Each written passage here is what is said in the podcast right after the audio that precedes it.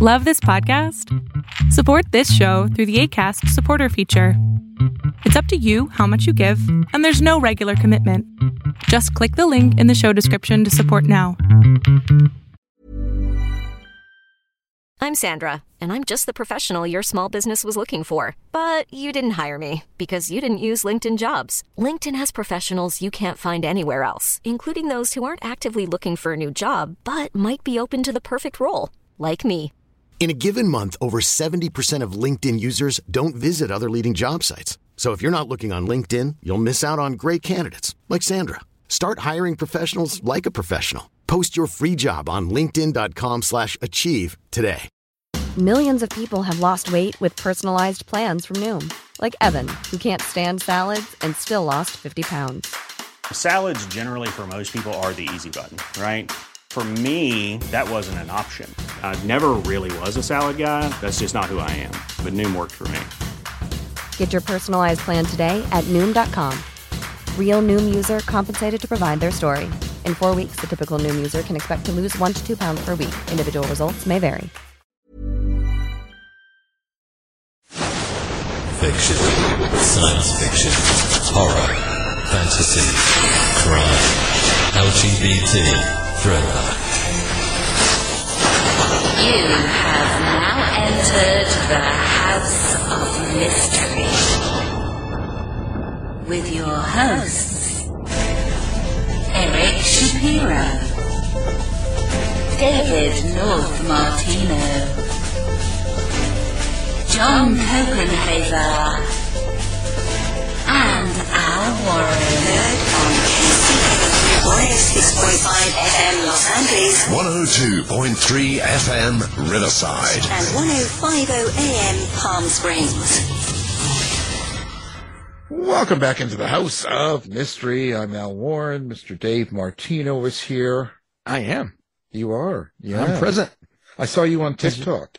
You did. I haven't put Yeah. anything up on TikTok in a bit. Well, I thought eh, I saw Yeah. you on TikTok. Someone on TikTok. They they got fifty thousand dollars. Oh, that was me, yeah, in yeah. their bank, and then they and they thought they'd keep it and spend it, and then they went on TikTok and told everyone. Well, that's So now- that's now the smart thing to do. Yeah, now the bank is calling. oh, it's kind of That's- fun today, living Yeah. in today's world. You know, That's crazy. it is, but I th- I thought it was you for sure. I thought you were in your dress and makeup and Yeah, that's you know your other personality. my other personality. one of many, one of many. Well, today we are in the true crime world, and uh, joining us, we've got a returning guest who's uh, written a few books over the time we've talked to. So, Maureen Boyle, thank you for being here. And thanks for having me. It's always a fun time being on your show. Well, we try to make it that way because we get. Oh, I think it's just the the type of humor you have to have sometimes dealing with kind of dark cases. Yeah, you have you have to have a sense of humor. Uh, like cops have very dark dark sense of humor. Reporters have a dark sense of humor. When you're talking about these type of cases, you, you know, if you don't laugh, you'll cry. Yeah, it's just a way of getting. Uh, it, it releases the stress a little bit, you know, the tension. I, I. I agree with you. Your your book now, this one that just came out June first, it's called Child Last Seen: The Search for Patty Desmond. So, of course, I always like to see uh, how someone finds a case. Like this is a case from what 1965. So, how did you come across this? Um, I came across uh, this case uh, while doing the research for my second book, uh, The Ghost, The Hunt for uh, the, the Murder of Police Chief Greg Adams and the Hunt for His Killer. I was in Pennsylvania in the greater Saxonburg area, and I was wrapping up some of the research and getting release forms and a variety of other things. And I was uh, talking with a retired state trooper who, with the Greg Adams case, had worked the case a little bit as a road trooper. He was there the day that the, the chief was killed. And we're talking a little bit, and he said, You know, I, I investigated this other case. It's a really good case. If you want, you know, you should do this case. And I'm thinking, okay, just what I want to do after I just spent hours and weeks and years on this case. But I'm like, yeah, well, what's it about? And he goes into it a little bit. And I said, yeah, but I need a lot of, you know, research on it. either uh, police reports, court uh, records, things like that. And he brought out some of his personal notes. And later on, when I got home, I started reading it, and it was a very, it was a fascinating case. Uh, and I put it aside because I was wrapping up the ghost, and then I had book events after that. And I decided, you know, you know, let me look at this once more. And that's how I began uh, writing this book. What is it about a case that you that you think that draws you or attracts you enough that you want to write about it? It's got to be interesting. It's got to be something that I'm going to learn from also. Because if I'm going to learn from uh, researching a case, the reader will also learn something about it. And that's why I'll include some, you know, odd facts about that time or about the forensics or um, how police or other investigators do certain things. Because I think everyone, when you're reading, you need to be, you need to keep learning. It can't be just, yes, someone was murdered and someone was caught and here is the four corners of uh, the, the, story. I want to give uh, people a little bit more depth. Um, I want them to know more about the individual, about the process that investigators go through when they are looking to uh, solve a case, what was different in one case versus another, and also teach people and highlight to people how things have changed over the years. I think too many people today think that uh, murder cases can be solved in you know 60 minutes, maybe uh, 90 minutes, depending on if it's a, a series or not. And, and that's not how it happens. Uh, it, it, it, it's not? No, it's not. you know, people, people think that, you know, bingo, oh, cops arrive, they get some DNA and bingo, they put it into some system and they find out who the killer is. And it doesn't matter if it's a case from the 1950s or 40s or 60s or 70s or, or yesterday. And that they're going to get the, the results within an hour and they're going to be slapping the handcuffs on the killer and they're going to go right to trial and the person's going to be convicted. And that just isn't how things happen because most, most cases, either someone is caught right away because there is literally a smoking gun or it takes uh, weeks, months, years, or decades. And then there's some cases that are not, never solved, even if uh, authorities believe they know who the killer is. There just isn't enough evidence to uh, to convict the person. So if there's not enough evidence to convict, a prosecutor is not going to bring them to trial. Well, you totally disillusioned me. yeah. So, so when I look at a, at a case, it's got to be something that I'm going to find interesting because I invest so much time in it. Uh, there's got to be a reason for me to do it. I don't want to be bored interviewing people, doing any of the research. It's got to be some some little quirky thing that that I, I will also get out of it. And I, I need a lot of uh, records. It can't just be talking to two people. Uh, that is not what a, a, you can't base a book on that um, because people's memories are very I won't say flawed, but people mis yeah people misremember things uh, and they don't mean to especially as time goes on. So I need some, you know, hard, hard records um, that are factual from that time. So if someone said something happened on a Tuesday and the official records say it happened on a Wednesday, I'm going to put in the book that it happened on a Wednesday and that they are misremembering. And I'll, I'll let them know, you know, the, the police reports say happened on a Wednesday. And they're like, oh, I guess it must be. No, it was a conspiracy. yeah, well, that's a whole different. That's a whole different other story about conspiracy because yeah, everyone in prison, as you know, is well, yeah. uh, innocent. They're innocent uh, and they find yeah, Jesus. Uh, yes, yeah. and, and and I think people don't realize how difficult it is to convict an individual. Jurors don't automatically convict. Well, I think jurors also they're very personal, right? Um, people people get feelings about different um, witnesses testifying and stuff, so they it's how they feel. If they like the person that's up um, on trial, a lot of times they don't want to convict them, right? Oh, that's very very true. From uh, years of covering court, uh, for decades, more de- more more decades than I will admit to. I covered uh, police and courts and I've sat through many uh, murder cases. And jurors like to identify with the witnesses. And if the witness is someone that they don't like, um, very often, and the jurors would never admit it, and no one in the courtroom will admit it, but if they don't like the witness, sometimes they tend not to believe them. Uh, or if they relate to them in a, in a, negative way, they know someone who is just like that person, they, uh, they may discount whatever they're saying. But if there's someone who's on the stand that they can relate to because it's it's like them, they more likely will will believe them.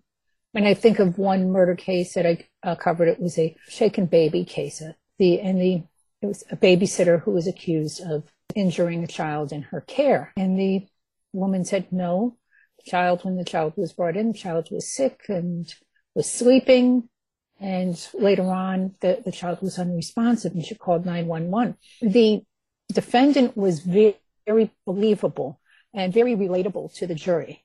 The mother of the child was not.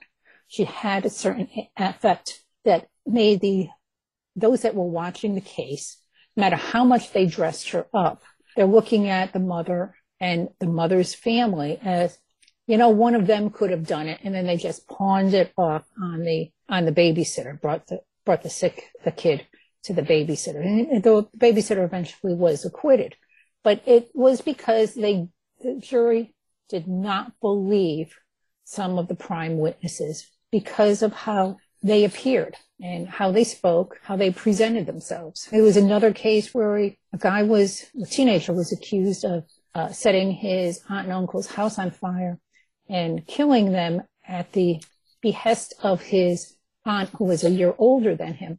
Uh, actually, it was like his great aunt and uncle, uh, no, his cousin. I'm getting family relationships mixed up, uh, claiming that, you know, his cousin is the one who was the brains of the operation, convinced him to uh, set the house on fire. Um, and the uh, defense attorney had the, the kid when he was sitting there at the defense uh, table, all dressed up, wearing glasses. The defendant did not wear glasses. These glasses were just regular glass, not a prescription lens. And of course, once he was acquitted, off go the glasses and the, uh, the kid was out the door. Now, the brains of the operation was convicted and I believe uh, went on appeal and she may be out by now. But it, it it's a matter of uh, how people relate to the witnesses in these cases. So this story, it's the search for Patty Desmond. Now, in 65, she, she was what, 15 years old.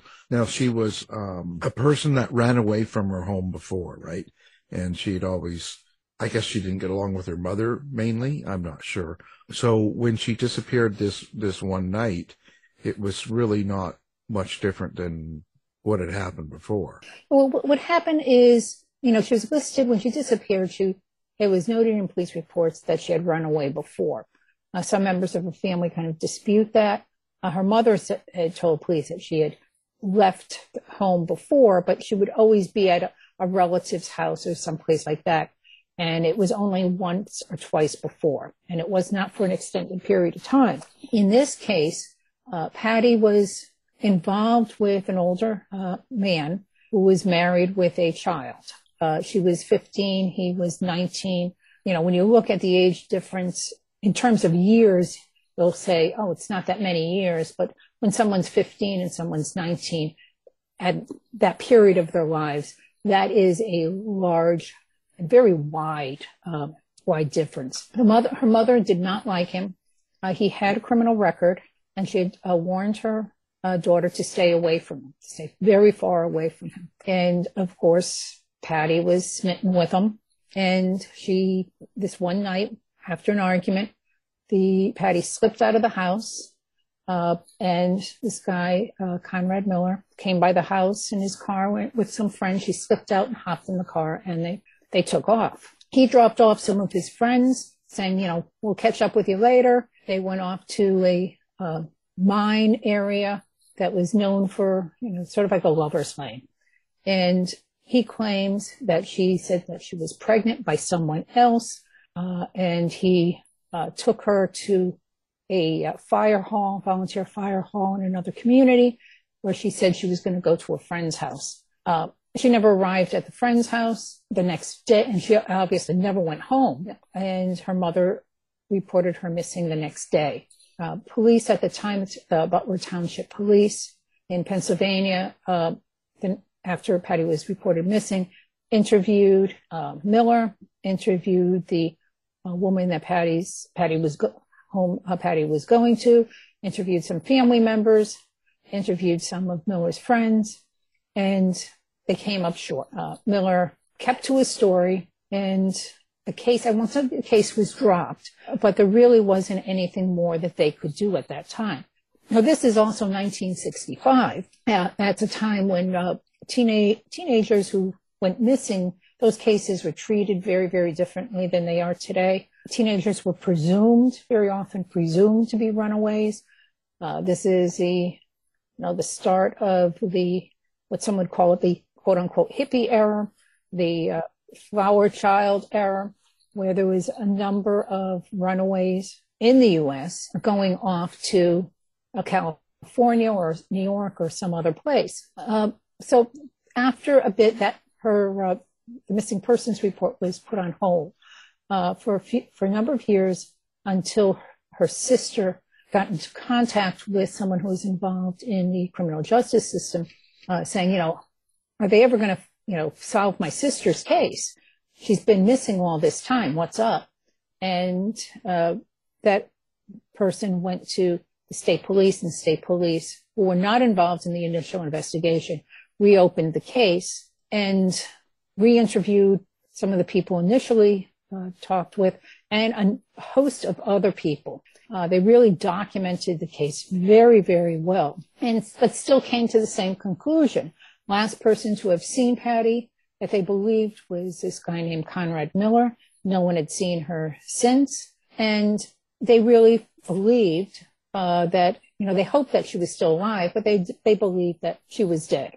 Uh, some people thought she was in an abandoned mine. Some people thought she was um, buried underneath a state highway that was under construction at the time.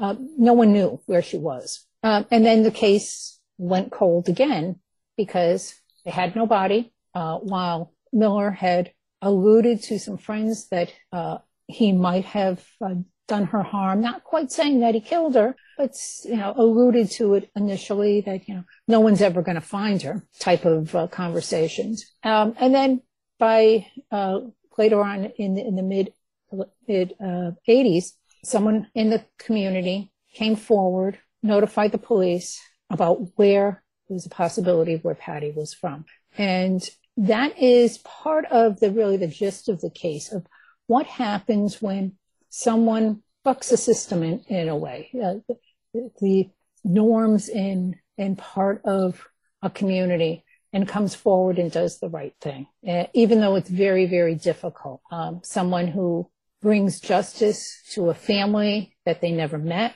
brings justice for a teenage girl that they never knew, and at great um, risk to themselves. And that's part of uh, the story here. It goes beyond a cold case. It goes to the heart of people doing the right thing, doing the moral thing, and how you have to dig very deep to focus on that. Well, a case like this, I guess if if you don't keep on it, you know, being a, a family member or somebody involved in it, if you don't keep pushing it, it gets it gets kind of buried, doesn't it? Because there's so many cases going on, and as the years go by, it kind of gets out of the out of touch, out of focus for the police or law enforcement. So you kind of have to keep it uh, keep it alive, so to speak. So that's got to be really hard to do. Yeah, and I I, I agree with you on that. Um, family members in all of these t- these cases, cold cases in particular, they have got to keep on investigators and keep it at the on the front burner, if you will. Uh, on the prosecutor's desk and the uh, state police or the local police uh, detectives on their uh, on their desk saying, you know, what about, what about, what about? Um, because otherwise, the case will be forgotten. You know, in, in the case of Patty, it did get forgotten in, in many, many circles because the family didn't know what to do uh, beyond, you know, notifying uh, authorities, doing some searches on their own for her, keeping their ears open. She came from, she was one of six children. Uh, her father died when she was quite young, so her mother raised all six kids on her, pretty much on her own at a time when good jobs for women, 1960, you know, in the 60s and late 50s, good jobs for women, particularly in Western uh, Pennsylvania, in, in the area where they were living, were really hard to come by. And women were paid much less than, than men. And there were certain types of jobs women were barred from getting. And those are generally the more expensive, the more high level uh, paying jobs. So the, her mother worked very, very hard uh, to basically keep a roof over their head, keep food on the table. Patty was a very shy girl. She was not a stunning uh, child. She had been bullied at school. Some of her classmates have said they, they kind of felt sorry for her. And she was a type of girl that I noted is would, would fall prey to someone who would um, pay attention to her. Uh, Conrad Miller at that time, when you look at photos of him, and there's a photo of him in the book, uh, a mugshot, of course, uh, where he looks like James Dean. He looks very different today, but you know, he's thin, the hair in the back, you know, slicked back. Um, he was a, a quote unquote bad boy. And unfortunately, teenage girls, for a brief period of their time, sometimes they are attracted to bad boys. And he paid attention to Patty, uh, and I think she was very flattered. She wasn't worldly enough to uh, realize that this was going to lead to some something very, very bad. So, what do you think the the biggest problem in this case was? Was it just was it just the standard way the police treated a missing kid case back in the '60s, or was it the area they were in, or was it the family um, and what they were thought of by the police, maybe? Or what do you think the biggest problem was? Well, I think all, all of the above, the good points that you made. But I think a lot of it was that uh, time period uh, and the lack of the type of forensic um, tools that we have today. There, there wasn't anything that was found on him that could be traced to her. I don't think that investigators at the time knew where to look, where uh, some of the the key evidence was. And they, uh, they pressed him quite a bit, but I think they could have perhaps pressed him a little bit more uh, in the case. The biggest hurdle that they had was that they had no body, so that they could not charge him without a body. I mean, you could always charge. It's been cases where people have been uh, charged with murder when their the body hasn't been found, but there's other evidence that would substantiate the claim that uh, we're talking about a murder. In this case, there really was not enough evidence to charge initially. So that was, I think, the big. Hey, it's Ryan Reynolds, and I'm here with Keith, co star of my upcoming film, If, only in theaters, May 17th. Do you want to tell people the big news? All right, I'll do it. Sign up now and you'll get unlimited for $15 a month in six months of Paramount Plus Essential Plan on us. Mintmobile.com slash switch. Upfront payment of $45 equivalent to $15 per month. Unlimited over 40 gigabytes per month. Face lower speeds. Videos at 480p. Active Mint customers by 531.24 get six months of Paramount Plus Essential Plan. Auto renews after six months. Offer ends May 31st, 2024. Separate Paramount Plus registration required. Terms and conditions apply if rated PG. Hiring for your small business? If you're not looking for professionals on LinkedIn, you're looking in the wrong place. That's like looking for your car keys in a fish tank. LinkedIn helps you hire professionals you can't find anywhere else, even those who aren't actively searching for a new job but might be open to the perfect role. In a given month, over 70% of LinkedIn users don't even visit other leading job sites. So start looking in the right place. With LinkedIn, you can hire professionals like a professional. Post your free job on linkedin.com slash achieve today. If you thought the only way to get a more defined jawline with natural-looking results was through surgery, think again. Juvederm Volux XC is a non-surgical injectable gel filler that improves moderate to severe loss of jawline definition and can help you achieve natural-looking results with little downtime. Even better, this improved definition lasts up to one year with optimal treatment. No maintenance required. Improve jawline definition for a smooth, sculpted look with Juvederm Volux XC. For important safety information and to find a licensed specialist, visit juvederm.com. That's J U V E D E R M.com. Not for people with severe allergic reactions, allergies to lidocaine, or the proteins used in Juvederm. Common side effects include injection site redness, swelling, pain, tenderness, firmness, lumps, bumps, bruising, discoloration, or itching. There's a risk of unintentional injection into a blood vessel, which can cause vision abnormalities, blindness, stroke, temporary scabs, or scarring. Talk to a licensed specialist to find out if it's right for you. Millions of people have lost weight with personalized plans from Noom, like Evan, who can't stand salads and still lost 50 pounds. Salads, generally, for most people, are the easy button, right? For me, that wasn't an option. I never really was a salad guy. That's just not who I am. But Noom worked for me. Get your personalized plan today at Noom.com. Real Noom user compensated to provide their story. In four weeks, the typical Noom user can expect to lose one to two pounds per week. Individual results may vary. biggest um, the biggest problem that they had in the case no body and and if you and if you charge too quickly and the person is and you don't have everything lined up and the person is acquitted and then later on down the road you find the body or you you find more evidence that this person good solid evidence that this person committed the murder you can't recharge them because they've been acquitted so that that is a a problem in that type of a case. They needed something that was much more uh, ironclad. Besides the body, was there any evidence that was preserved into the 1980s when they um, eventually found her? Um, they didn't have any evidence from the 1960s. Nothing at all. Uh, you know, they knew that she was in his car. So if they, you know, fingerprints in his car would prove nothing because he said she was here.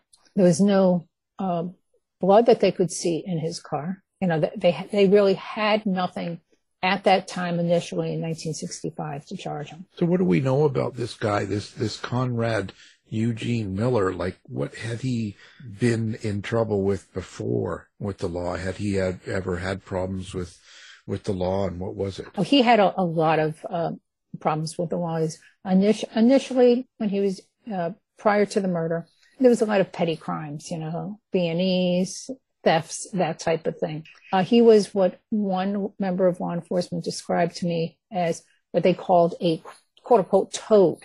Um, and I think that translates into other parts of the country. Uh, cops might call him a frequent flyer.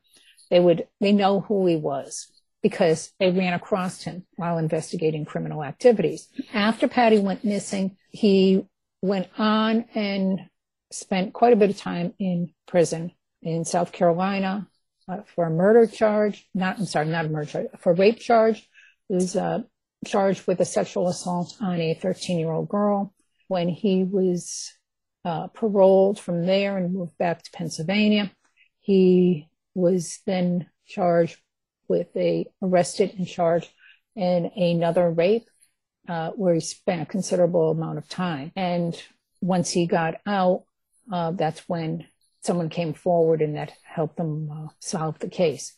So he has a really long criminal record. He spent most of his adult life in either a jail or a prison. It's just kind of it's frustrating to see a case like this because you don't who knows what was going on and why it all fell apart. But but they did eventually find her body. Yeah, they they eventually found her, and and that is why they were able to prosecute him based on based on that because they, they had enough evidence that that led them to to the body and some other corroborating evidence so they they had enough to to charge him which was was was absolutely fascinating and you know what i found interesting about this case is uh, i learned a lot about human remains now, it's not quite the type of thing that you discuss in, in cocktail parties. Now, you have friends. I don't know about you guys, but well, in my cocktail parties, we do. yeah, exactly. But you know, there's other places where people look at you like, oh, that's you know, that's kind of creepy, and you, you forget that only certain people will understand what you're talking about and find it fascinating. Other people, you know, give you the the side eye and you know, sidestep away from you like oh, that's a very weird person, which is okay. I really didn't want to talk. That's, that's dinner conversation to me. yes, exactly. You know, you, well, then you can appreciate that. You, you look at them, you're like, well, I didn't want to talk to you anyhow because you must be pretty boring. but you know, I, I you learn about you know in each of my books, I've learned so many interesting things about science of which I was science was not my subject in school. Science, math, foreign languages, all of that that didn't go through my head at all. Reading, writing, history, that was what I enjoyed studying. But now I'm finding I'm reading a lot of science textbooks for my for my books, complete with highlighting uh, things and how to identify remains and how to what bone it goes to what and how you can you know identify bone fragments. Yeah, that that's that's my my uh, my stories at any type of parties these days. So there's only a my my friends uh, circle is very very small as a result. Yeah, yeah. You look at the grave, you go, well, you know that if that kind of looks like the mud scene I was at, yeah, or you know that's oh that's kind of uh, strawberry tart. It's kind of sticky, just like that blood that was sticking to my shoes as I walked through a crime scene. And yeah, the people like, okay, I'm gonna I think I'm going to go sit at the other end of the table. Yeah, past the gravy, and you're talking about, you know, splatter. Yes, yeah. yeah. Exactly. They're, as I said, those are the people you don't want to talk with. Anyhow. Slowly back away from the woman. well, I'm wondering, uh, where was she found? Uh, she was found in a uh, in a house. Uh, well, what used to be a house in an area that they would not looking at. They never would have found her if someone hadn't come forward. Never, never in a million years would they have found her. So when you, when you say someone comes forward, of course, we're not going to yeah. talk about the answers and all that, but that the person was was able to lead police to where Patty's remains were, and once they were able to find her, they you know th- that basically verified yes, everything that was said was true. And that's how they were able to piece together the whole case. But that leads me to believe that um, someone knew what had happened at the time. Yes, someone did. And th- th- there might have been a few people even like, and I just, that always kind of makes me wonder why they didn't come forward, you know. There's a lot of reasons why people don't come forward. Um, sometimes it's, it may, may a, a relative. It may be a close friend. It might be someone who is involved somehow with the murder there, there's a, a, whole variety of reasons, or they're afraid. You know, that the whole no snitching culture that we talk about today as if it's brand new, that has been going on for decades. And it was even in the 1960s, you don't tell on people. Um, and that's what was, uh, that was also another element of of the case, people weren't going to turn them in until the very end. When you're doing a story like this and, and you're deciding to write it and investigate it and you're going through it at the end of it, do you, do you kind of hope people take away something from the book other than the actual case being solved in the story itself? Is there something you're trying to get across? Yes. And, and thanks for asking that. That is one of the, the things that I always try to, to do with all the books. What is, uh, what is the, the, the, the larger picture? What's the larger lesson in these crimes? Other than don't don't commit murder of course but you know that's the biggie. Don't commit murder. Yeah. When you're at it when you're at a cocktail party and they're talking about blood and guts then yeah don't hang out. But it uh, the, the bigger picture of course is it always goes to you know whether it's a sense of community or a life goes on or um, doing the right thing or overcoming obstacles in your life to to solve something or to deal with uh, the grief or to deal with uh, the trauma looking at what is the major themes life themes that all of us can relate to we can all relate to loss hopefully not uh, involving murder but we've all suffered some type of a loss in our lives so people can relate to how families feel.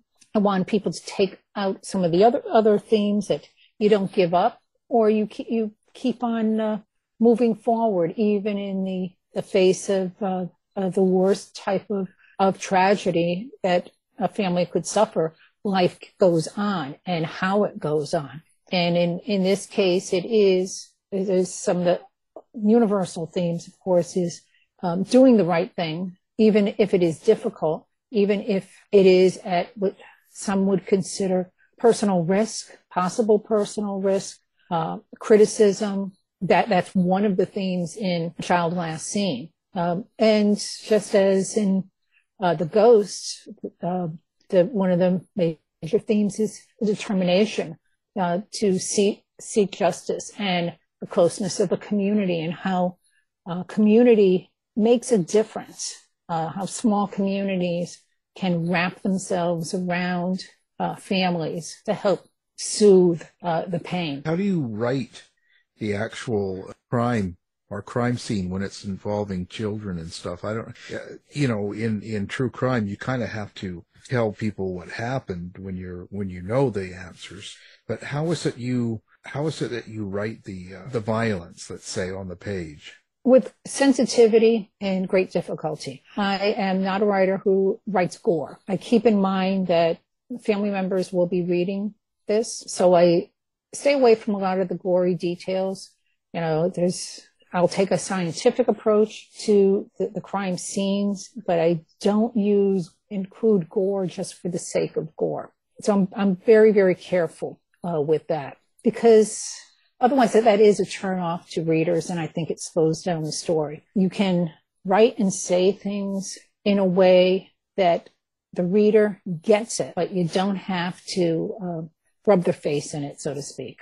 And when it comes to children, I, that's always always difficult. Yeah, as I said, I I am not a big fan of uh, of gore in these types of stories. Uh, you can allude to it. You can quote the different um, court paperwork, but you don't need to go over the top, so to speak. At least I try. That, that, that's how I do it. People do things differently. Did you ever get surprised after all these years, still learning um, new things and new ways people have murdered or or committed crimes and stuff. Is there ever? Did you have you seen it all, or is it just keep on? You just keep on finding out new stuff. Oh, I you know I I am always surprised with everything, every single story I've ever written. There's always an element of surprise. Um, there's always a little twist to everything. You know, like there was one case a number of years ago where a guy killed his mother and kept her in her bedroom uh, until his brother came over wondering where Ma was um, and why she didn't come over for Christmas. And he, you know, in the New Year, I believe it was January 2nd, came over and discovered, came over with the police. I believe it was the police found, found her dead in the room and the windows were open and he had the air, I think he had the air conditioner on to so that the body wouldn't smell. And he told his brother, I just wanted to spend one more holiday with mom. Norman Bates, you know, she's in a recliner. exactly. So that's exactly what I was thinking. And, you know, we all have seen Psycho, or most of us have, and you think, oh, that would never happen. And here it is. I'm thinking that was my first thought. That I've stepped into Psycho in this courtroom. So, so I am always surprised with um, all of the cases. There is no run of the mill case because if you del- delve deep enough, there's always a little bit of a twist. It's, it's one of those things you have to look for. Um, and you have to keep asking questions. You have to go beyond the surface. And that's where, that's where you find the real story. But after, after each one of these cases, not quite often we talk to fiction writers too, and I always ask them a question about the, what each book does for them or how it changes them, them uh, you know, in their life and stuff. So when you're writing true stories and it's more, more personalized because you meet people and stuff and you're more involved, how, how does each case and each book that you write about change you? Like at the end of it, when, so when you finish Child Last Seen, completed it into the publisher, it's all, all the edits done. When you sit down, how do you think you're different from before you started it? Um, I think I'm sm- smarter. Uh, I have learned something, whether it's in with Child Last Seen. I've learned some new things about Pittsburgh, about other parts of Western Pennsylvania. I've learned things about uh, small town life, how religion plays a major role in people's lives, how good people can be that's the other thing that came out of uh, Child Last Seen. Very often you can you get jaded. You know, all people are in it for themselves. You know, people are scum, people are not nice. And then you peer into a different world that is not in your immediate circle and discover how good people can be. And uh, you discover a, a different, a different part of the country that is fairly close by, um, different ways of viewing things and how people, people, how people are good. I think that is the one thing about Child Last Seen that I came away with, even though it's a horrible story, very sad and tragic story. Um, but it is also a story of people doing good. And that's what I came out with. And also, there's a lot of gray area too. Nothing is all good. Nothing is all bad. There is in life, as, as you know, a, a very ever widening gray area in everything. And I hope to also show the, that gray area of stories that people know, you know, you're rooting for this person and you really hate that person. Um, but there's a middle part of a story that you need to fill in so that you understand both sides. So each, each book, each book does change you. It, it was each, each of my books has changed me in terms of how I view things. Well, hopefully on a, on a positive note, um, what, what happened to uh, Patty's siblings? Were were any of them able to see Conrad face justice? Yes, yes, they did. Um, one of her older sisters had died in the meantime, but her mother saw. I was able to see uh, closure, quote unquote closure in the case, uh, and all of her other siblings were able to see justice found for her. Yeah, that that I think is really important that they were able to to know where she was uh, and could put her to rest. You know, they'll never put the case behind them because you can't, but they um, but they were able to know the ending, which is which is what is uh, was important. As horrific as it was, um, at least they knew the ending. And a lot of families never know what the ending is. You know, there's so many families out there whose sons and daughters or mothers and fathers have gone missing, and they have no idea where they are. They're presumed dead, but th- there's always in the back of their mind, well, maybe they're not. You know, every so often those cases pop up where someone went missing, you know, 30, 40 years ago, and they show up someplace you know, elsewhere in the country. And they always, well, maybe, maybe that's what this case is, even though they know it's not. So, um, at the, at this point now, um, what happens? Do you do you take a break from this sort of a case and and all that before you jump into another one, or are you just are you working on something new already? Once I had this done, uh, well, and I was already doing research on two other books. So I, am giving myself a little bit of a break, maybe a couple of weeks, and then start doing more research on the two other projects that I'm working on. And then I'll see which one of the two is far enough along that I can really focus on that.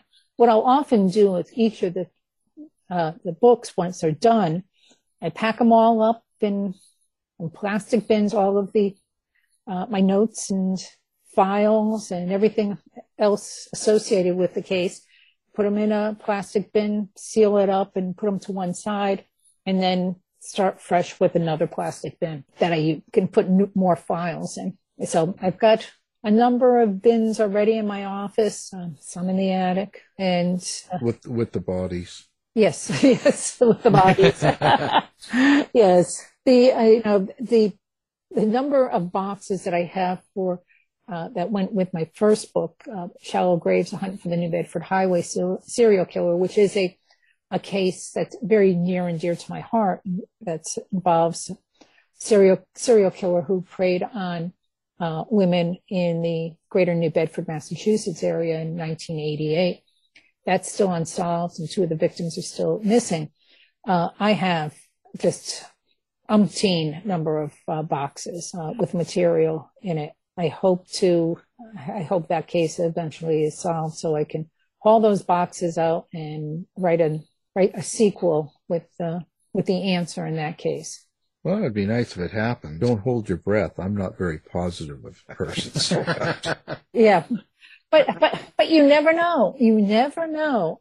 After I wrote the, that book, uh, the number of people who came forward you know, saying, you know, it's dropping names of who the killer was or who they thought the killer was, you know, and not, not a single one came up with the same name. There's at least a dozen or two dozen names that, you know, oh, it's this person and, you know, you should look at this person. You should look at that person. And I always thought this person was, was kind of odd. And, you know, it, it all points to a lot of the frustration that investigators had with that serial killing case where there was, wasn't that there was no suspects, there were too many suspects, which in itself is, is frightening when you step back and think about it. So let's see. Now, um, how do people find Maureen? Are you on social media? Do you have a website? Do you have uh, bars you hang out in? Where, do, where do people find yes.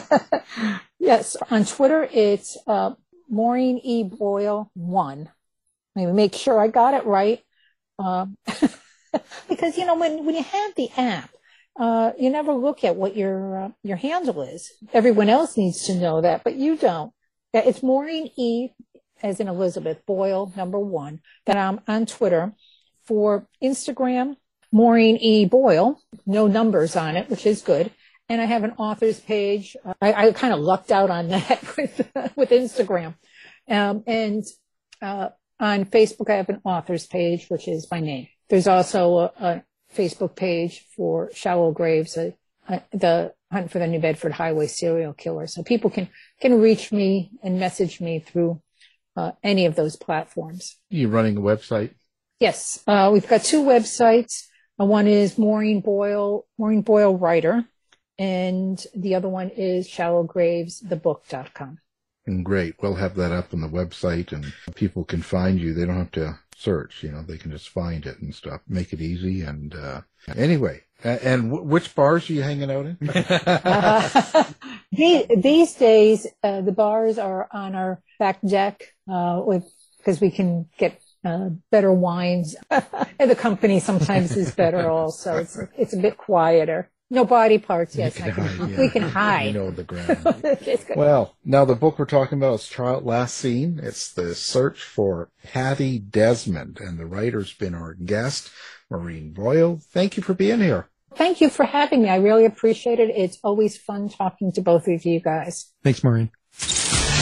You've been listening to the House of Mystery radio show. To find out more about our guests, hosts, or shows, go to www.houseofmystery.com. Show's over for now. Was it as good for you as it was for me? Yeah. Good night. This has been a production of Something Weird Media. I'll be back. You've been listening to the House of Mystery radio show. To find out more about our guests, hosts, or shows, go to www.houseofmystery.com. Show's over for now. Was it as good for you as it was for me? Yeah. Good night. This has been a production of Something Weird Media. I'll be back.